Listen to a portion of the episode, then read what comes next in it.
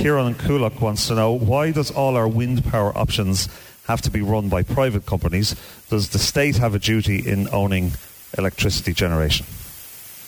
They don't have to be owned by private companies, and our preference would be for community and public ownership of energy. I mean, it's obviously more preferable if people have themselves of control of, they have community energy heating systems, and that's the sort of system that they have throughout Europe and Austria. Even if you can't have it in your locality, you can own shares in the energy that then provides your home. So you actually end up making an income out of it as well, and it also brings communities together. We need to be more connected in order to deal with the crisis that we have, and energy is the second biggest expense that people have by putting a roof over their head, and we're importing in all these fossil fuels. It's destroying our climate, and there's no reason why we couldn't have solar panels on everybody's roof and access to wind energy that is owned by communities. I'm very much part of the parcel of trying to promote community energy, and I think that it's the way to be. It's the innovation. It's the way to go for the future.